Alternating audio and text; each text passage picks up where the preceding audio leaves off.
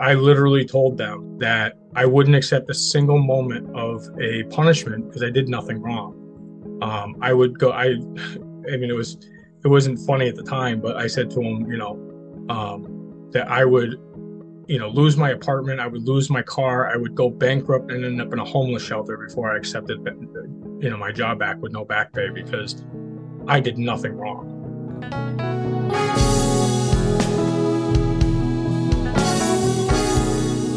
Hello, my name is Teddy Ostrow. Welcome to The Upsurge, a podcast about UPS, the Teamsters, and the future of the American labor movement. You are listening to the first exclusive bonus episode of The Upsurge, exclusive to our Patreon supporters, as well as Teamsters who may have gotten the RSS link from me or from others. If you indeed did get a hold of that free link, it's for Teamsters only, so share away among your union siblings, but there's really no way for me to police who you send it to, so I'm kind of putting my trust in you guys, hoping that you would extend that solidarity that Teamsters are so famous for to the Upsurge podcast, where we're trying to draw attention to the important work that you guys are doing.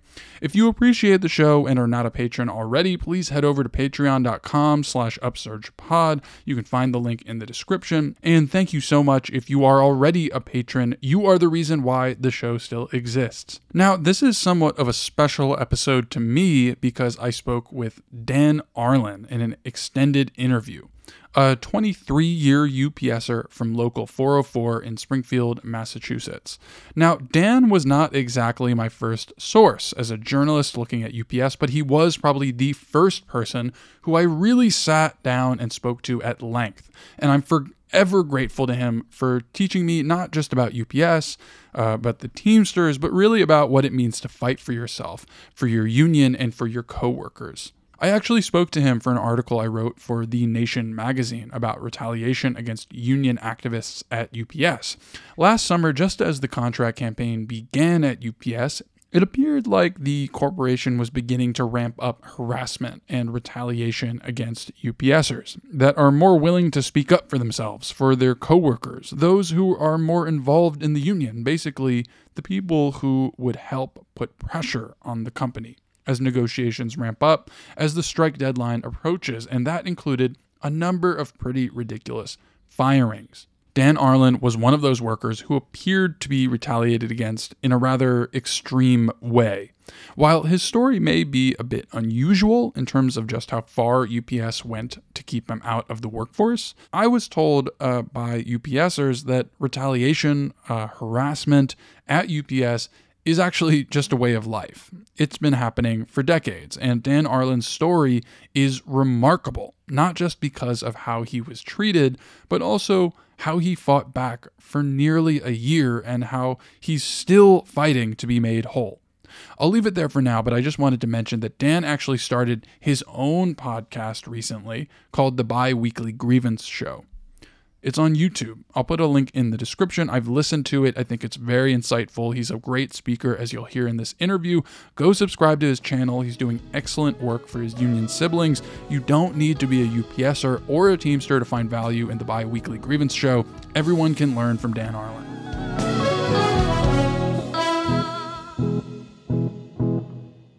Dan Arlin, thanks for joining me on the Upsurge. Thanks for having me. I appreciate you taking the time out. So, uh, why don't you just start by telling listeners about yourself, how long you've been at UPS, what you've done there, and perhaps also how you started getting more involved with the union? So, I work at UPS uh, up in Springfield, Massachusetts. Uh, I've been a, a, Teamster UPSer for uh, 23 years now. Um, I started in September of 2000. Um, and I spent most of that time in package. Um, and about four years ago, I moved up to driving feeders for, which is tractor trailers for UPS.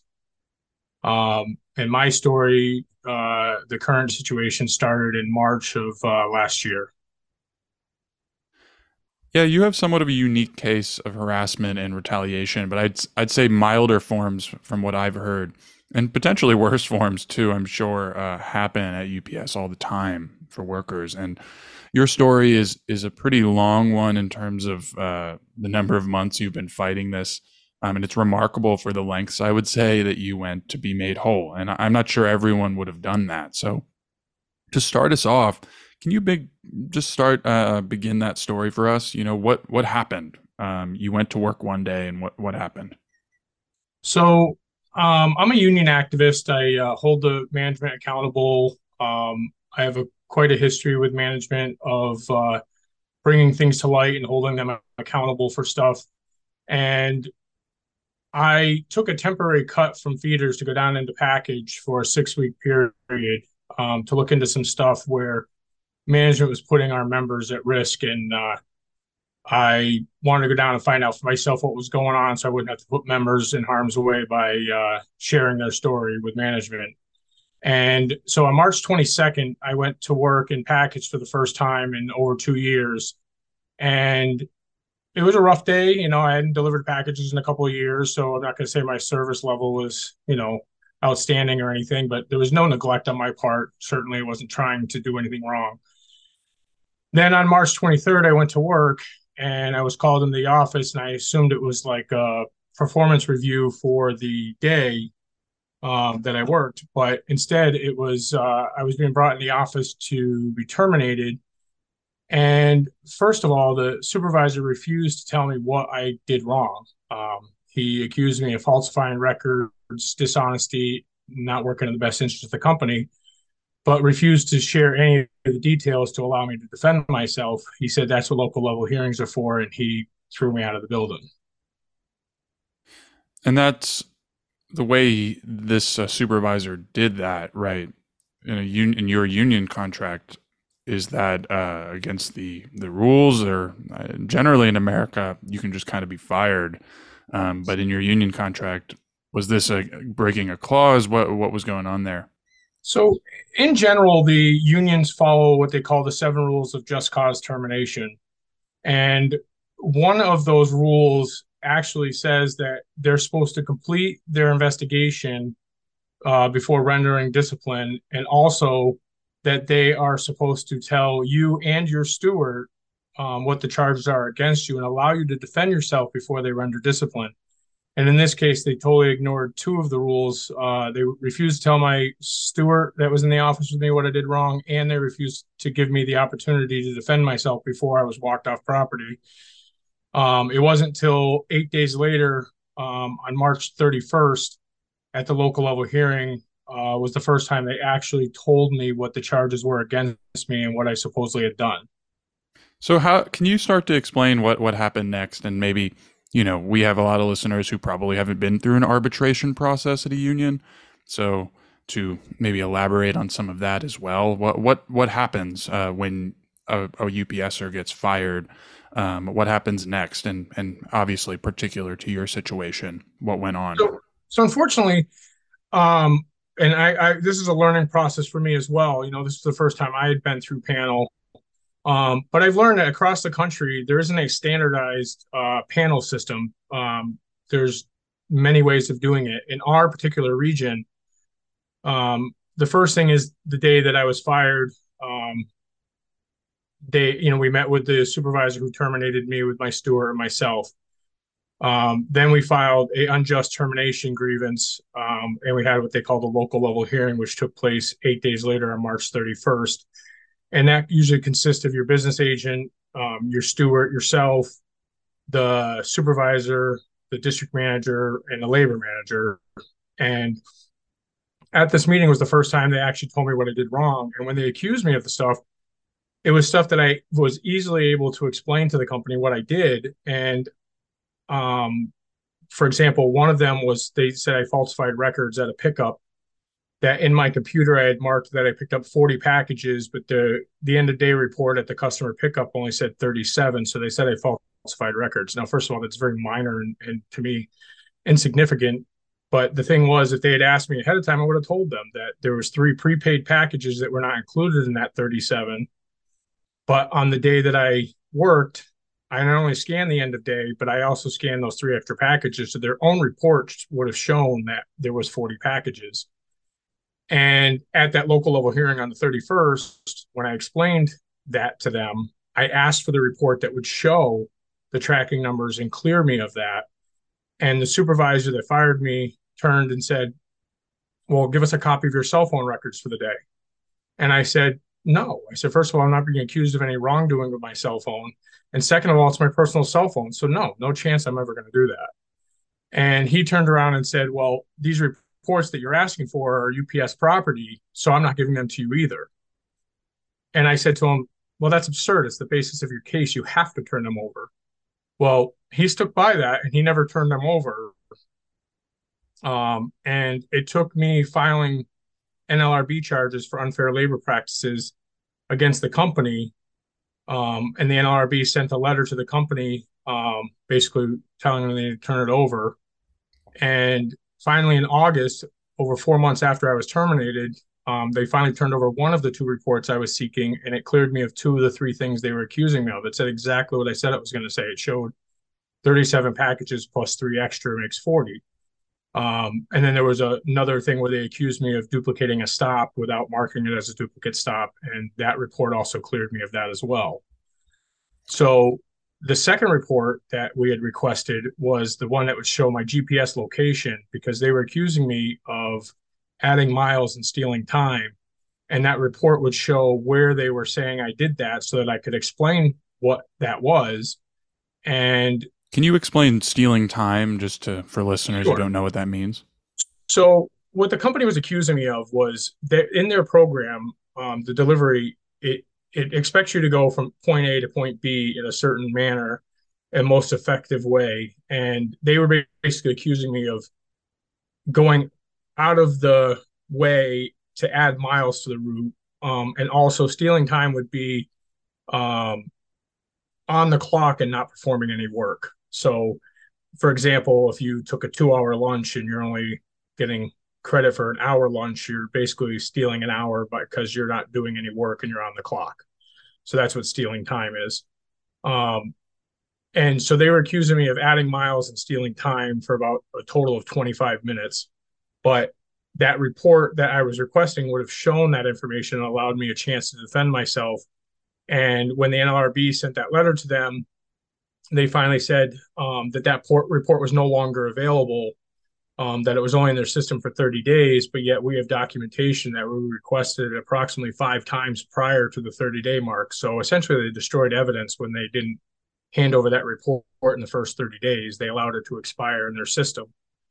And when my case finally went to panel in November, um, they simply just didn't um, submit any evidence on that. Um, and that was brought up at panel. Like, um, you say stealing time, but did you introduce any evidence that shows stealing time? And they said no. And the panel said, are we supposed to just take your word for that? And they said yes. So, so just to tease, just to tease it, this out for a second. So you you get back to package car driving after two years, um, driving feeders. You haven't done it in two years, so you're you know, uh, maybe you could use some help uh, I don't know, man. That seems like something that would make sense to me. And you get followed instead without your knowledge by UPS, which is a which is a practice they they often do. Um, they didn't follow you to necessarily watch you and help you and um, you know get back to your bearings and, in package car driving, but yeah, you learned some interesting things about what was going on when they followed you, right? Um, trying to build a case against you, it seems. Yeah, I mean, I de- so when when I initially told them I was taking this this route, um, in fairness, they did ask me if I thought I was going to need any training, um, and I said to them that I didn't think so because you know I delivered packages for 19 years, so I know how to do that. Um, I knew how to drive the truck, um, but what I was unaware of when I answered that question was the fact that it was an entirely new computer system um, on the package side um, which was totally different. Um, it updates periodically to what they consider a better optimizing the route. Um, and so I struggled with it. I, I, really had a hard time that day, and it was not intentional, but it, you know, I did not do if you know looking at the numbers, if you will. Um, I did not do a great job, but it was not an intentional act. And they knew I was in trouble. And as you pointed out, uh, rather than coming out and throwing a supervisor on car with me or whatever to help me get caught up, um, their response was to immediately come out and follow me. And tried to catch me doing something wrong, and ultimately they didn't catch me doing anything wrong because I was doing the job. I may, may not have been doing the best job, but I was not intentionally doing anything wrong. And so you get you get fired for the claims that they don't at first explain, um, and they don't present all the reports immediately. They don't present all the reports at all. You have to appeal to the federal government to get them. Um, over this period of time, uh, you know, you are out of work, um, and multiple things happen. Right? You're trying to get unemployment insurance. You run into some issues with that you eventually lose your health care. Um, can you talk a bit about uh, the time when you were terminated? Sure.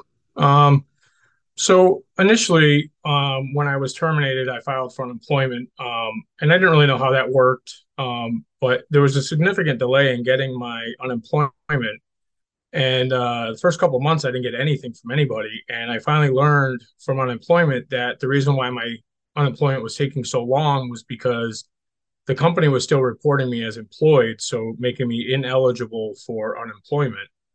Um, I looked into that matter, and what had happened was, so I I told unemployment, well, clearly I was terminated. I have a letter of termination right here that I can give to you, and I emailed it to them, and they sent a response back to UPS saying, you know, what do you say about this? And UPS didn't bother to respond. So at that point, I was finally given my unemployment. But it took about three months total before I got my first unemployment check, and they back paid me for the time.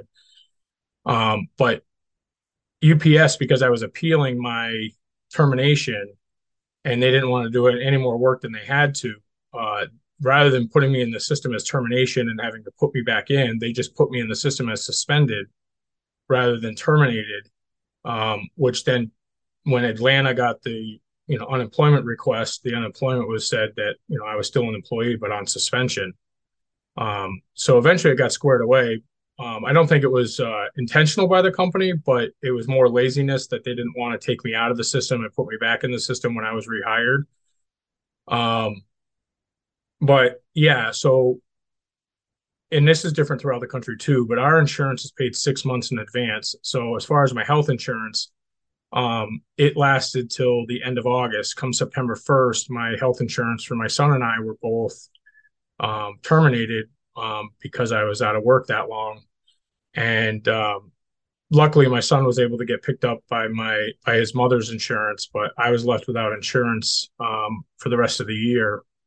Um, when we went to panel in November. Um, the company was ordered to back pay me um, less one month plus all my benefits and health insurance and stuff. So finally, it was reinstated. But there was a period of time where if anything happened, I wouldn't have insurance. So um, that was uh, a rough time. It was stressful. Uh, money got really tight. Um, you know, even even though I was getting a decent unemployment check, um, the fact of the matter was is that the my unemployment rate was still less than a third of what I normally take home. So uh, my bills didn't get any smaller, but my uh, my income did. So it, it, it slowly but surely ate away at my um, savings to the point where I didn't have anything left. Um, it got to the point where I ended up having late payments. Uh, my credit score took a pretty good hit.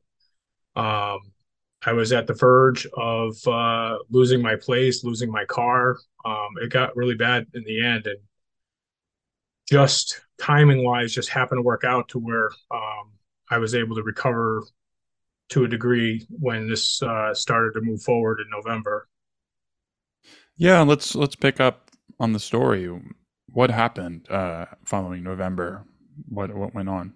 So we went to panel in November, um, November second, and um, at panel, it was a great day for me. Um, we had all the information to prove that uh, I did not falsify records, um, that uh, wasn't dishonest.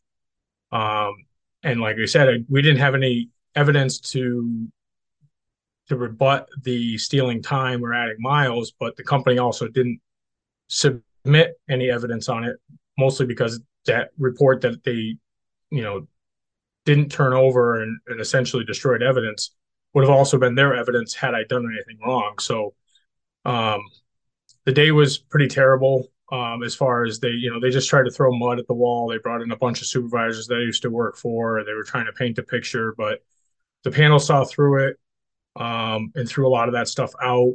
Um, and so in our panel system, when you go to panel, um, the jury, if you will, consists of three members of management, three members of union, and a sitting neutral federal arbitrator. And in cases like this, um, you're almost always going to deadlock a panel, which means that the three members of management, three members of union are going to deadlock three to three, um, for and against me. Because um, in a case like this, management's never going to side with me, and union's certainly never going to go against me. So we knew going into it, it was going to go to the arbitrator. Um, when the case was over, um, the arbitrator has uh, 10 days, so the equivalent of two weeks, to give a written judgment. This arbitrator came out uh, eight days later on following Thursday, November 10th, um, came out and totally vindicated me. Um, said he didn't believe that I falsified records. He didn't believe that I was dishonest. He um, the one and only thing he sort of said negative towards me was on the day in question, the day I was terminated, March 23rd. Um, when I was being walked off property, I turned to the supervisor who was terminating me and I said to him that he'd be lucky to have a job when this is over. And the company tried to twist that into an anti-harassment um, slash workplace violence charge, which was thrown out as well. Um, but the arbitrator, we argued at panel that that sentence was uh, not relevant, as in the fact that it happened after my termination. So technically, I wasn't even an employee when I said it. The arbitrator ruled against me on that and said that he thought the sentence was relevant because it happened in succession of my termination. Um, but furthermore, went on to say that uh, he didn't find anything I said to be threatening in nature to the supervisor or anyone else. And furthermore, went on to say that he basically wouldn't blame me for saying it and being upset, a 22 year plus guy being walked off property for not doing anything wrong. Um, so he said I was borderline insubordinate when I said that, but you know, basically excused it. Um, and in his ruling, the, the you know, I respect the arbitrator's ruling, but I was a little puzzled, and a lot of people are. When you read the ruling, he totally vindicates me on everything, but um, kind of threw the company a bone and and and gave me a one month suspension. So he reduced me from an eight month termination down to a one month suspension. But then in the ruling, he never says what that suspension's for. Um, my understanding after talking to people that have been at panel several times is sometimes the arbitrator throws a bone to both sides. Um, so rather than having to pay me eight months of back pay, they only had to pay me seven months of back pay. Um, but again, everyone that reads it is very confused because it doesn't really say what that one, one month suspension was for um, just that they were ordered to make me whole from the end of the suspension until I was reinstated. So again, that ruling came down November 10th. Um, on the 11th, I received a phone call from my union telling me that the company wanted to have a meeting on November 14th to discuss my reinstatement. So Monday the 14th, we they set up a meeting at a hotel in downtown Springfield at a conference room.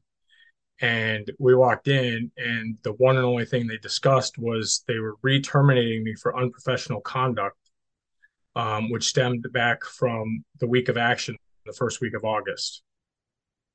So you get your job back it's not exact you know you, the company gets a bone too you get seven months of back pay um, which is pretty pretty remarkable and which, which i still have not been made whole on by the way which you haven't been made whole on. They bring you back in, and as I understand, it was like kind of a weird setting, but they bring you back in, and they say, uh, "We're firing you again." And this is for events that happened while you were terminated. Correct? Yes. Can you explain what yeah, so what happened? One of the details that I haven't shared a lot of, but um, I'm willing to share is the company this whole time has been trying to spin this thing as I'm harassing supervision. Um, and that's not the case. As a steward and as an activist, you know, I hold company accountable and they may call that harassment, but it's not. That's my job. Um, and so they they tried to spin the fact that I went down to package um, for that day delivering packages was to harass the supervisor. And then they tied in that sentence and tried to turn that, even though I have no power to fire that supervisor, they tried to turn that into harassment. Well, then um, I have no contact with supervisor from that point, the day I was fired, all the way up until the first week of August. And as everybody knows, um, August 1st, for that first full week of August, was the week of action for the Teamsters nationally to kick off our one year till our UPS contract expired. Um, my local was busy with um, panel that week um, and didn't have anything scheduled. So me and my friend Lillian Zavatsky um, held our own week of action. Um, we went to all three of the UPS facilities in our locals area uh, and held rallies about the topics of the contract. And on August 2nd, when I went to the UPS facility in Springfield, being that I was terminated, I didn't hold any of my UPS rallies on UPS property. I held them all across the street on public property to avoid any conflict with management and not have an issue with me not being employed there. So um, during that first day in Springfield on August 2nd, um, which we had done the other two buildings on the first, um, the supervisor who terminated me came out and started videotaping my action. And anybody that's aware of the NLRA, the National Labor Relations Act, um, one of the rights is that the company, it's illegal for the company to videotape or spy on peaceful union activities. So, in response to him videotaping my rally, um, I picked up a sign that I had made for the members that said, I'm still here. And the sign was originally created by me and Lillian to state that even though I was on termination, I was still there for my brothers and sisters through this week of action. And when he started videotaping, I held up the sign and said, "Yeah, Frank, I'm still here." And I, um, you know, of all the things I could have said, I thought that was relatively innocent. And then a couple days later, um, a similar incident happened. Uh, they were having a PCM, and I had my bullhorn out, and I was uh, talking about, about, the Chavez case uh, out in California, the brother who died in the back of its package car the day after his 24th birthday. And it was really hot that day. So i was you know we were really hammering that. And that supervisor came out and started videotaping me again. So again i picked up that sign and said yep i'm still here.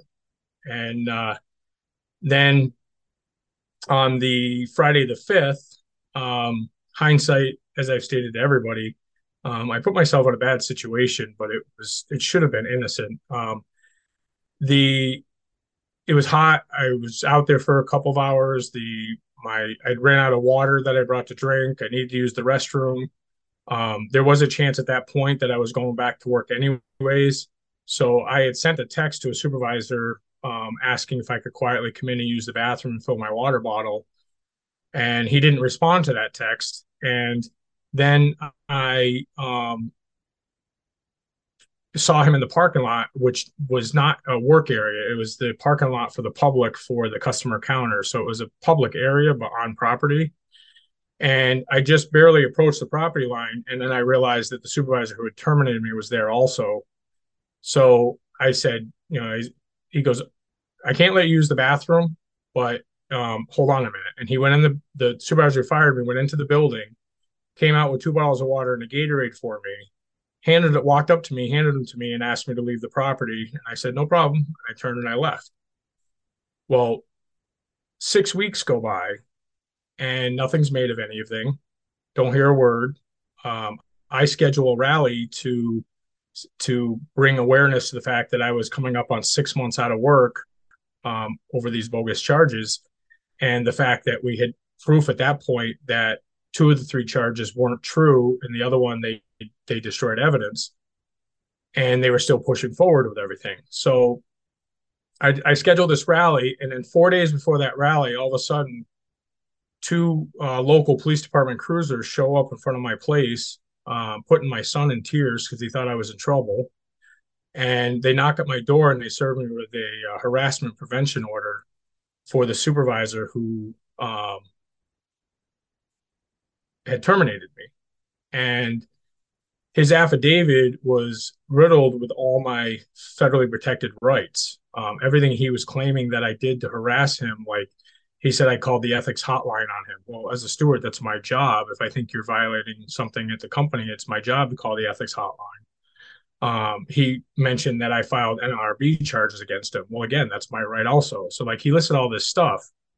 And we go in front of the judge, and and she threw out most of it, saying that you know this is my right, this is my right. But um, even though I explained to the judge that the anything everything he listed was my rights, she took that fact that I held up a sign and said I'm still here as harassment, and she um, in order to get a harassment prevention order extended in the state of Massachusetts, there has to be three individual um, things that happened in order for a judge to uh, extend it. So she counted both times I held up the sign and said, I'm still here as uh, harassment on the supervisor. And even though I explained the sign to her, she said, Well, your motive can change. And she took that as harassed, uh, targeted attack on the supervisor, which I obviously disagreed with. Um, then the whole bathroom incident, um, he told the judge that he was putting something in the back of his car, and when he came out of his car, that I was in his face and I scared the heck out of him, and that he was in fear for his life, and that he ran into the building. And the judge asked him, and this is all in the court transcripts, um, and, and the judge said, "Well, how close did he get to you? A foot, two feet?" And he says, "A foot would be a good description, Your Honor." So he he paints this picture that guy was in his face and scared the crap out of him. And the judge bought his story and said that she found him to be credible. And I even asked at the the hearing, you know, if he was so afraid of himself of me, then why did he come back out and give me bottles of water and a Gatorade when he was in the security of the building? And um, she said that that wasn't relevant. Um, but panel on February 8th, the second panel, uh, which we'll get into. Um, the company actually submitted a video um, from the camera mounted on the UPS facility of that day, and it clearly shows that I never went within 20 feet of him or his car. Um, and that the only time we were ever in each other's personal spaces was when he approached me with bottles of water and Gatorade, and I turned and I walked off property as he asked me to. So it, it, it completely shows that what he said in court wasn't true and um, I'm in the process of trying to get that order removed. Um, I was already under appeal, but now with this new evidence showing that he lied in court, um, I'm trying to get it removed and possibly have him charged with lying under oath in court.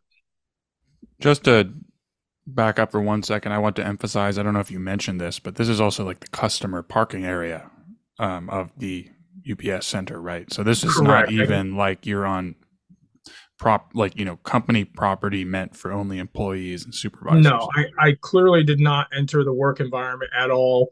Um, yes technically it's ups property but as you said and, and i said in my statement was that this was the customer parking area for the customer counter so it was open to the general public. And you can clearly see on the video that i had no intentions of um, harassing the supervisor um, or you know, enter the work environment or anything like that. I was uh, just asking to use the bathroom, which hindsight was dumb on my part, but it certainly wasn't malicious. So you go to arbitration um, last year. You get a ruling mostly in your favor. You were probably flying high. I think I talked to you at the time. You're you were very happy.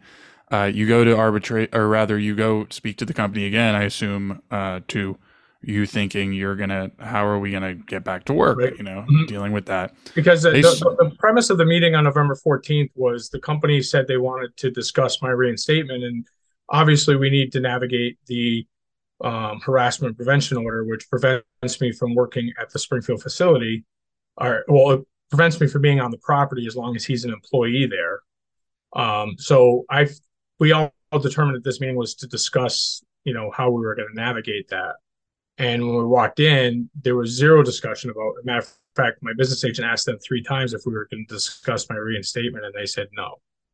And they terminated me on the spot for unprofessional conduct, streaming back to these three incidents that I just described to you from the week of action. And um, so they they harassed they, they fired me for harassment, uh, unprofessional conduct, and um, I don't remember if there was more terminology. I can't remember it in front of me, but um, they put me back out. Um, they they started playing games with my back pay. Um, they still have not made me whole on that November panel, so they're they're accumulating um, penalty pay on that because our contract requires that they make me whole within 10 days of the arbitration decision. Um, and that never happened.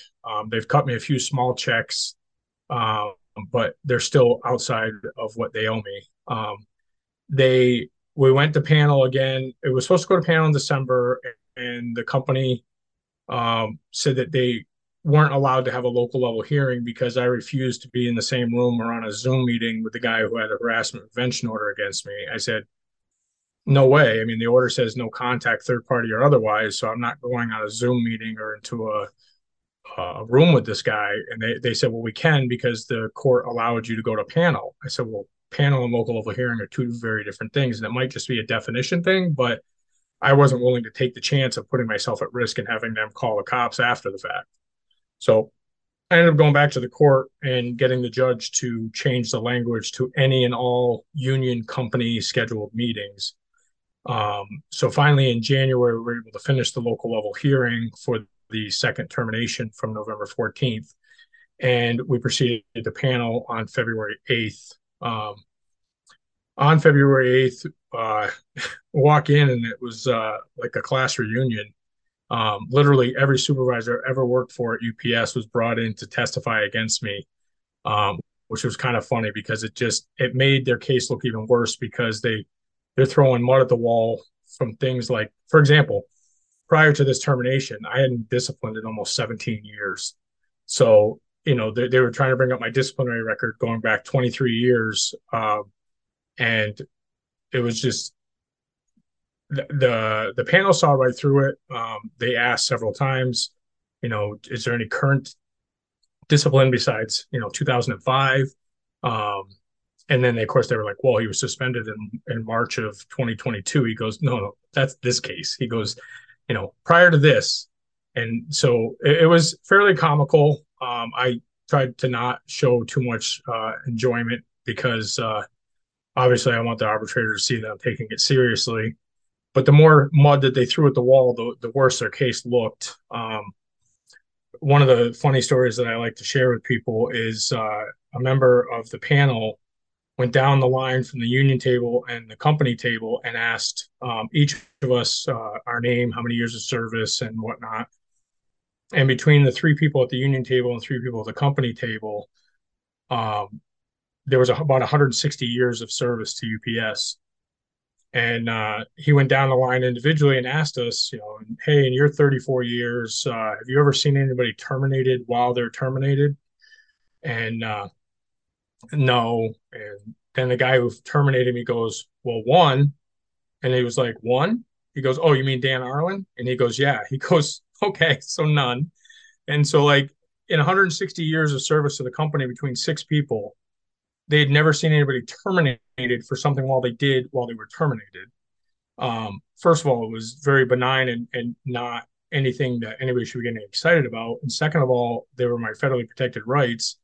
And lastly, I wasn't an employee. And they were asked at panel, well, if you thought what he did in August was so terrible, why didn't you do any discipline back in August when he did it?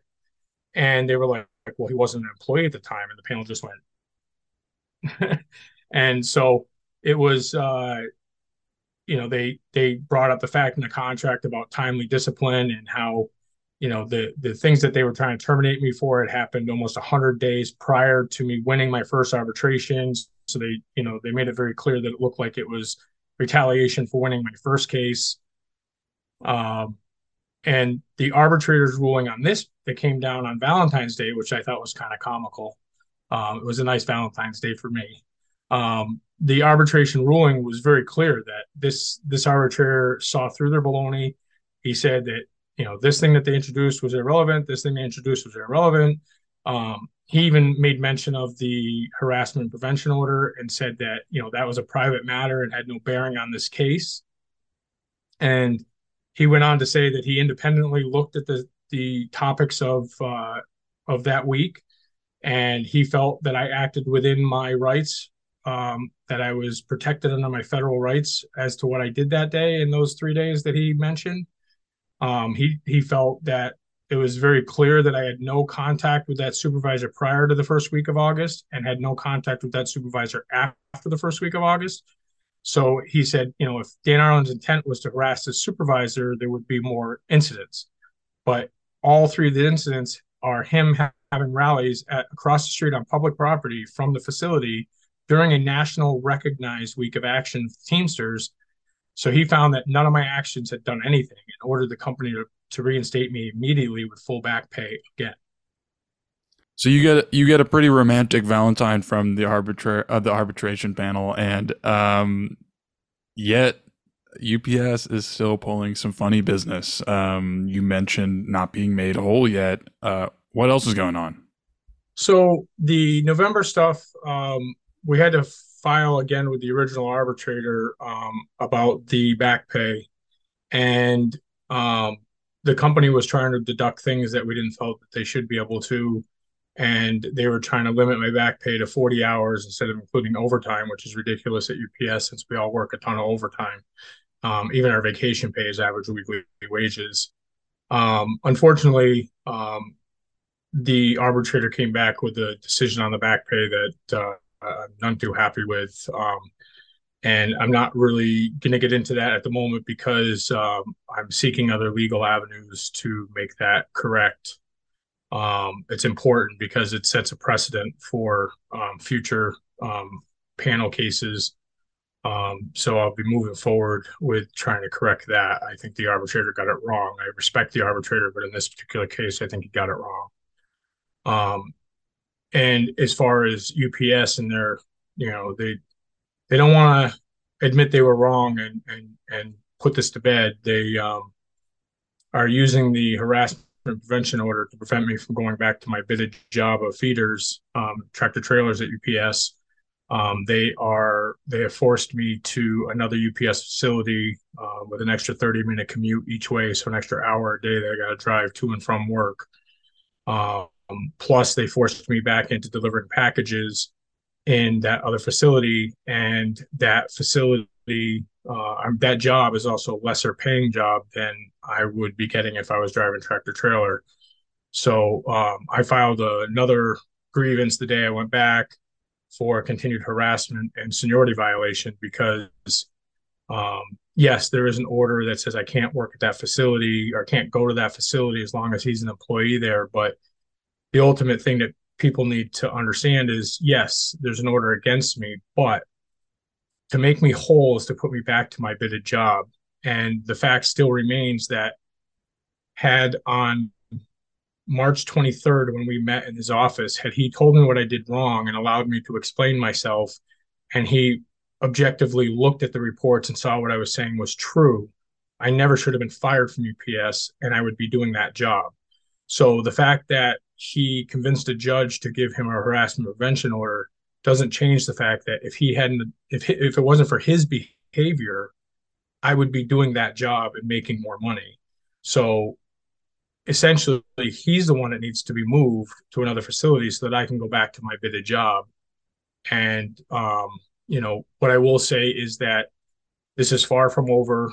Um, i'm going to pursue any and all legal um, opportunities afforded to me to correct the situation. Uh, I'm not just going to let them get away with it because um, it sets a bad precedent for the union as well as the fact that uh, you know what is right is right. You know, if I did something wrong, I would have taken my lickings. But the fact that they literally made stuff up about me to try to get rid of me because of my unionism um, is not right, and I'm not going to settle for anything less than made whole. So I'm um, pursuing several opportunities um, and looking into further litigation against the uh, company and the supervisors to make this, um, you know, take a stance so that our not just me, but you know, our, our members will benefit from these rulings as well. Yeah, you're uh, an incredibly persistent person. You know, oftentimes in these situations, people compromise, and you know, not that you haven't taken some compromises, but you've you've sought to be made whole or as whole as possible. Um, you know, and for example, you you actually were. We didn't get into this, and we don't have to go far into it, but you were offered your job back a few times, but didn't accept their terms uh, because you essentially would have been uh, made to accept that you did wrong, which uh, you you didn't, um, and mm-hmm. you would have not had you would have not been given um, back pay. You know, and a question I have is, did you ever want to give up during this time? It's been 11 months. Um, you clearly, um, you clearly didn't uh, give up, and you kept going, and you're still going. Um, I knew. So, what I, first I want to say is that the company is throws their weight around. You know, they're Goliath.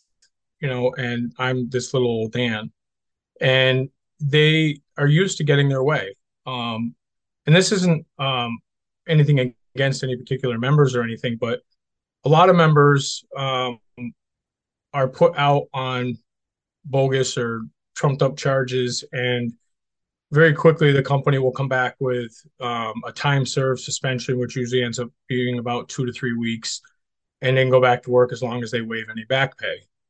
And a lot of members either financially can't be out of work longer than that, or they just don't want to be bothered fighting the system.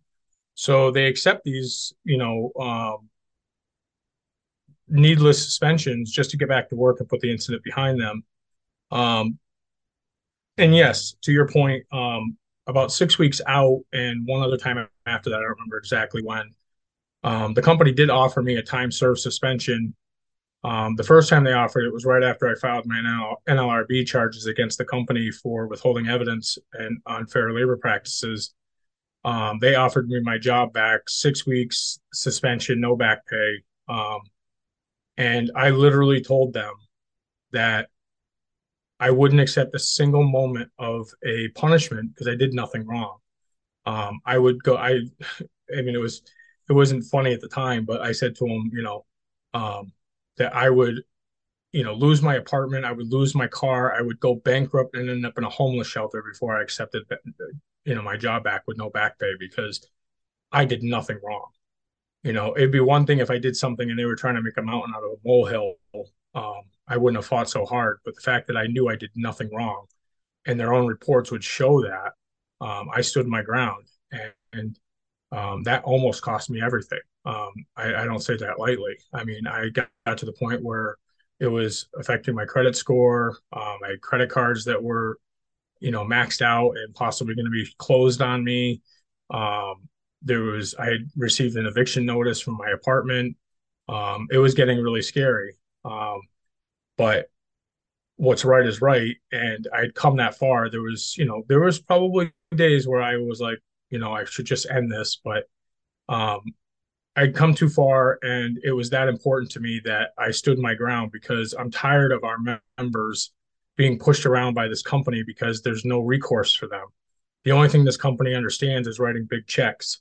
So I'd come that far that I wasn't going to give up, and I stood my ground. And um, I will say that Diane Kilmurray um, and Greg Kerwood came to my rescue when things were getting really dark. Uh, unemployment had run out, and I wasn't receiving any money um, and they put together a GoFundMe page, which helped me get through those days until some of the back pay started coming in.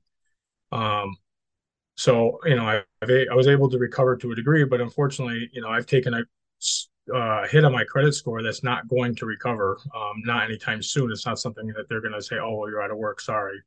Um, it's it's going to be there. Um, but no, I mean, um, these guys took it too far.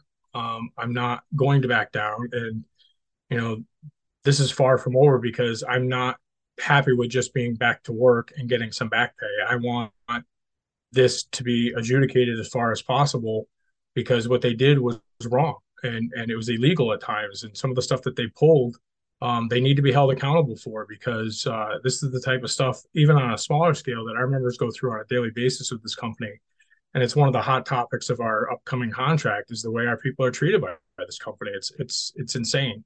And you know, I and you know, I understand each individual member has to make their own choices as to you know how far they're willing to push things. Um, this is kind of an extreme case, um, but you know, it, the more we win these types of cases, the easier it is for us to end things quicker for our members instead of letting it go on because the company knows that if they continue that we already have precedent against them and they're not going to want to go there. So this is this is not just for me this is for our members as well.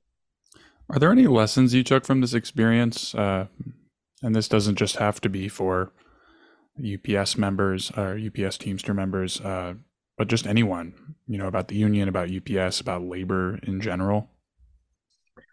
Um, what I would like to say is that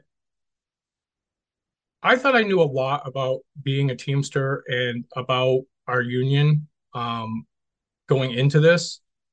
Um, but during my 11 months out of work, I, I chose to spend that time um, networking and I walked several picket lines. I walked uh, a picket line for a museum up in Pittsfield. I several times visited a uh, picket line down in Pawtucket, Rhode Island for our DHL Teamster members down there. Um, they just finally won their eight month fight with the company there. I'm very happy for them. Um, but I met a lot of fantastic Teamsters. Um, I um, some friends of mine put together some money to send me to Chicago for the TDU conference uh, back in October. Um, I got a lot of skills from that. And I learned a lot of stuff. I learned a lot about the NLRB. So I guess what I would like to, you know, put out to members is you have to be your own advocate. You know, it, it, you could have the strongest local or a do nothing local, and they're not always going to see things through your lenses. And sometimes you have to fight for your rights. You know, you have to educate yourself. Uh, you know, there's a lot of Teamsters out there on different social media pages that would be more than willing to share knowledge with you and help you and direct you in the right way. And trust me, I got a lot of that. And because of that, I'm smarter as a Teamster. I'm smarter as an advocate. Um, I learned a lot. I learned a lot of rights, um, NLRB rights, NLRA rights, um, legal avenues that we can fight this company. It's not just a contract or a panel system. There are other ways to fight this company that would hold them accountable. And I'm going to do my best to make sure that members are brought to light on this stuff and, you know, become their own advocates because um, it's important. Um, I think that the more education our members have and the more they know what their rights are and avenues that they can take care of things, it builds our union. And right now, um, unions are very favorable across the country.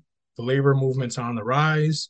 Um, we finally have a pit bull um, in Sean O'Brien and Fred Zuckerman um, that is unbelievable. It's it's such a contrast from what we had under Hoffa Jr. Um, he sold us out, especially in that last contract, and you know the militancy that we're seeing there is incredible, and it's a great thing for labor across the union, and not just for Teamsters. I mean, in general, the the tone of this UPS contract is going to set the stage for many contract negotiations moving forward across the the you know even in the smaller uh, unions. So I encourage members to get involved. I encourage members to reach out. I'm available on all the social platforms. I'm always willing to help members and point you in the right direction. Um, there's many advocates out there that are all over the place, and uh, you know, don't let this company bully, bully you around. I mean, you have to do what you can do, but there's other things you can do um, to fight this company, and it's important that we do because they've gotten away with it for so long that it's just common practice now. And the only way we're going to be able to reverse that is to by you know people putting their foot down and, and holding this company accountable and get some good rulings in our favor. Dan Arlin, who could probably have a second career as a labor lawyer, thanks for joining me on the Upsurge. Thank you very much.